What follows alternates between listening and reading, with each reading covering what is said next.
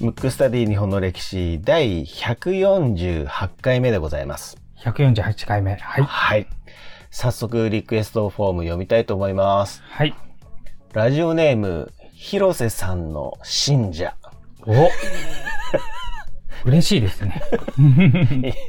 いいなんんだかね。いいんですかねこんなラジオネーム。こんなラジオネームって失礼だうな。ん。いや僕は嬉しいですよ、すごく。ねえそうですよね。はい。えーリクエスト人物出来事は、新島八重と。はい。毎回楽しみに配置をさせていただいております。お二人の毎度の掛け合いを笑いもありながら真剣に聞きつつ自分なりに理解を深めております。リクエストは、新島八重をお願いしたいと思います。は以い。前、大河ドラマでもありましたが、幕末のジャンヌ・ダルクと言われる新島八重をもっと知りたくなりました。広瀬さんの見解も含めて語っていただけたらと思いリクエストしました。よろしくお願いいたしますと。なるほど。うん。すごいやりたいリクエストなんですけど ね。 な名前だけでしょっていういやね。本当に、もう、これからね、リクエストフォーム、そういう名前にしたら、こう、採用されるんじゃないかって増えちゃうかもしれないですけど。あの、はい。ただちょっとタイトルね、ちょっとこう、見て、そうですね。わかる通り、今回ははいちょっとスルーさせてもらって、はい。一応ちょっとこう、シリーズの一応今日で、あの、最後にしようと思うんですけど、はい。幕臣側の明治維新の中で、うん。これはっていう人をシリーズやってますけど、はい。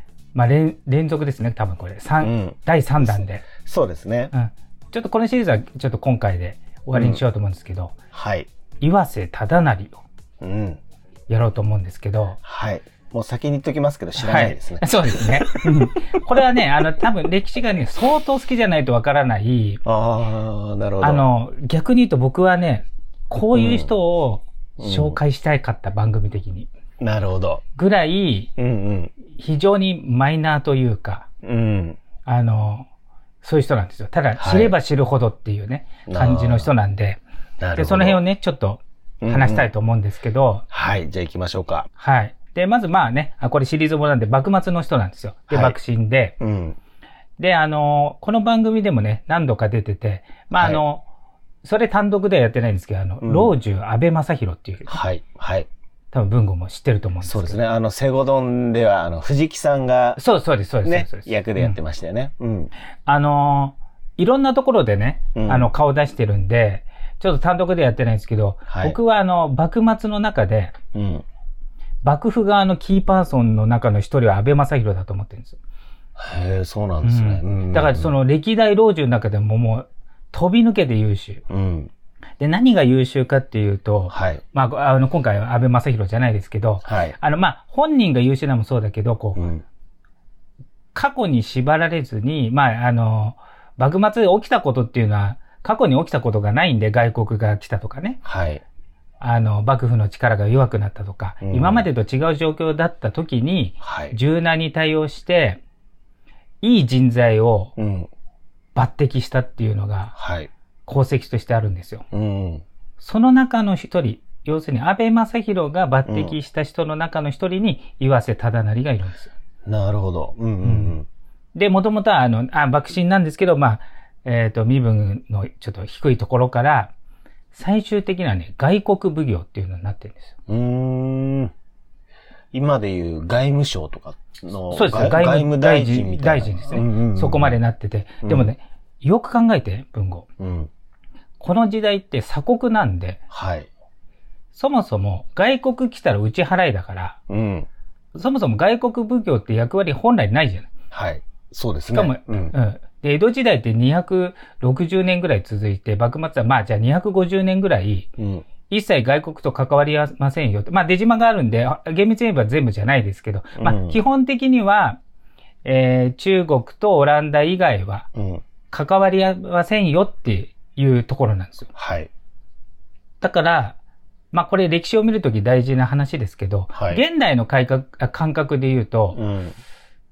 外外務大臣になるんですけど、本当にもっと現地の改革すると、宇宙人との交渉みたいなもんですよああ、なるほど。未知との遭遇みたいなね。うん、だから全くよくわからない。だってうん250年間誰もやったことない、うん。まあもう極論言うと見たことがないうん。人たちと交渉しないといけないのを、この岩瀬忠成がやったわけですよ。ここれがね、まあまあ奇跡で、そのたまたま抜擢した人が飛び抜けて優秀だったっていうね、はい。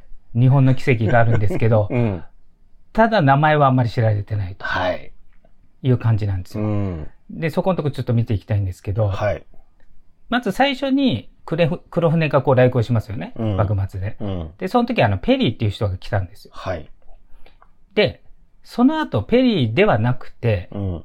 アメリカ総領事っていうのは、タウンゼット・ハリスっていう人になるんですよ。はい。で、当時って、まあアメリカに限らずですけど、帝国主義の時代ですよ。これも現代の感覚で見ちゃいけないですうよ。ん。要するに帝国主義っていうのは、あの、食われるか食うかの世界なんで、うん。要するに、全世界が植民地側、あ何植民地側になるか、植民地を持つ側になるか、うんみたいな時ですよ。だから今で言う人権とかね、相手を尊重しよう、そんな時代じゃないですよ。生きるか死ぬかだったり、生きる白かし、白か黒かみたいなね。そうなんです。うんで、隣の中国はもうイギリスにボコボコに、うん。アヘン戦争でボコボコにされてるのは当然情報は入ってるわけですうよ。ん。というか、未知プラス恐怖しかない時代に、交渉しろと。うん、で、うん。で、結果、あの、この番組でもやったね、めはい明治時代っていうのは、この時結んだものを不平等条約っていうことで、うん。明治時代をかけて条約改正に向かうんですけど、はい。その時、実はこれ、まあ不平等条約って言われてますけど、うん。僕はね、最大限、当時の日本としては、破格の条件かなっていう。不平等だけど。うんうんだってそもそも植民地時代だから、うん。不平等ならまだいいですよ。あの、属国になる可能性すらあるわけだからああ、なるほど。ううんん。それを、まあ、と、とりあえず言葉もわかんない、うん。うん。過去250年間慣習がない、はい。誰もやったことないのを交渉しうて、ん。やったわけですね。で、えっ、と、その責任者が岩瀬忠成なんですけど、もう一うん人、あの、下田奉行で、はい。えっ、と、下田があの交渉の場所だったんですよ。うん。うん。で、井上清直っていう人も一緒にやってるんで、この人も優秀なんですけど、はい。あの、まあ、両方とも無名なんですけどね。うんまあ、この二人が交渉して、その代表が岩瀬忠成なんですけど、うんまずその、全くやったことない交渉プラス、ん向こうはもう当然高圧的に来るわけです。はい。上からね。うんあの、そもそも、だったら攻撃しちゃうよぐらいの、うんななんつうかな、もう、脅しも入って、うんうん。で、国力の差はもう歴然なわけです。はい。その状態で交渉だから、うん。はっきり言ってまともなことはできないわけですうね。ん。で、なんとハリス側が、ハリスが、うん。後々に、まあ、書き残してたりした文献があるんですけうど、ん。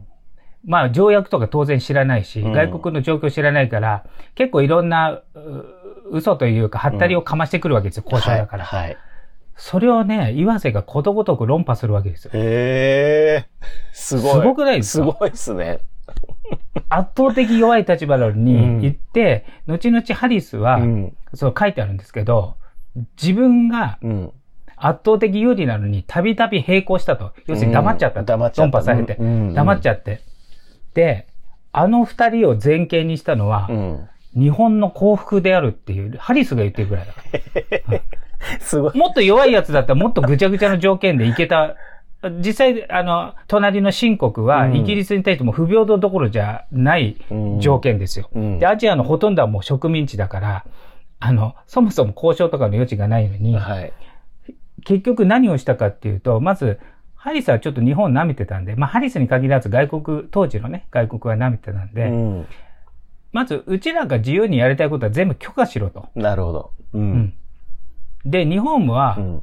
ちょっと旅行させろとか、ちうんょっと動き、日本国内動き回れとう。ん。うんけど、あの、危ないしね、あの、うん過激派志士もいるから、うん外国を殺そうとする。うん。危ないし、そういうことしたら余計混乱するからっつって、まあの、最初はハリスはそれを要求したんだけど、それは岩瀬が止めたんですうよ。ん。うん。うん。だから外国人は居留地って言って、外国人が移動できる場所の中で、ら、うん。あの、生活してくださいよと。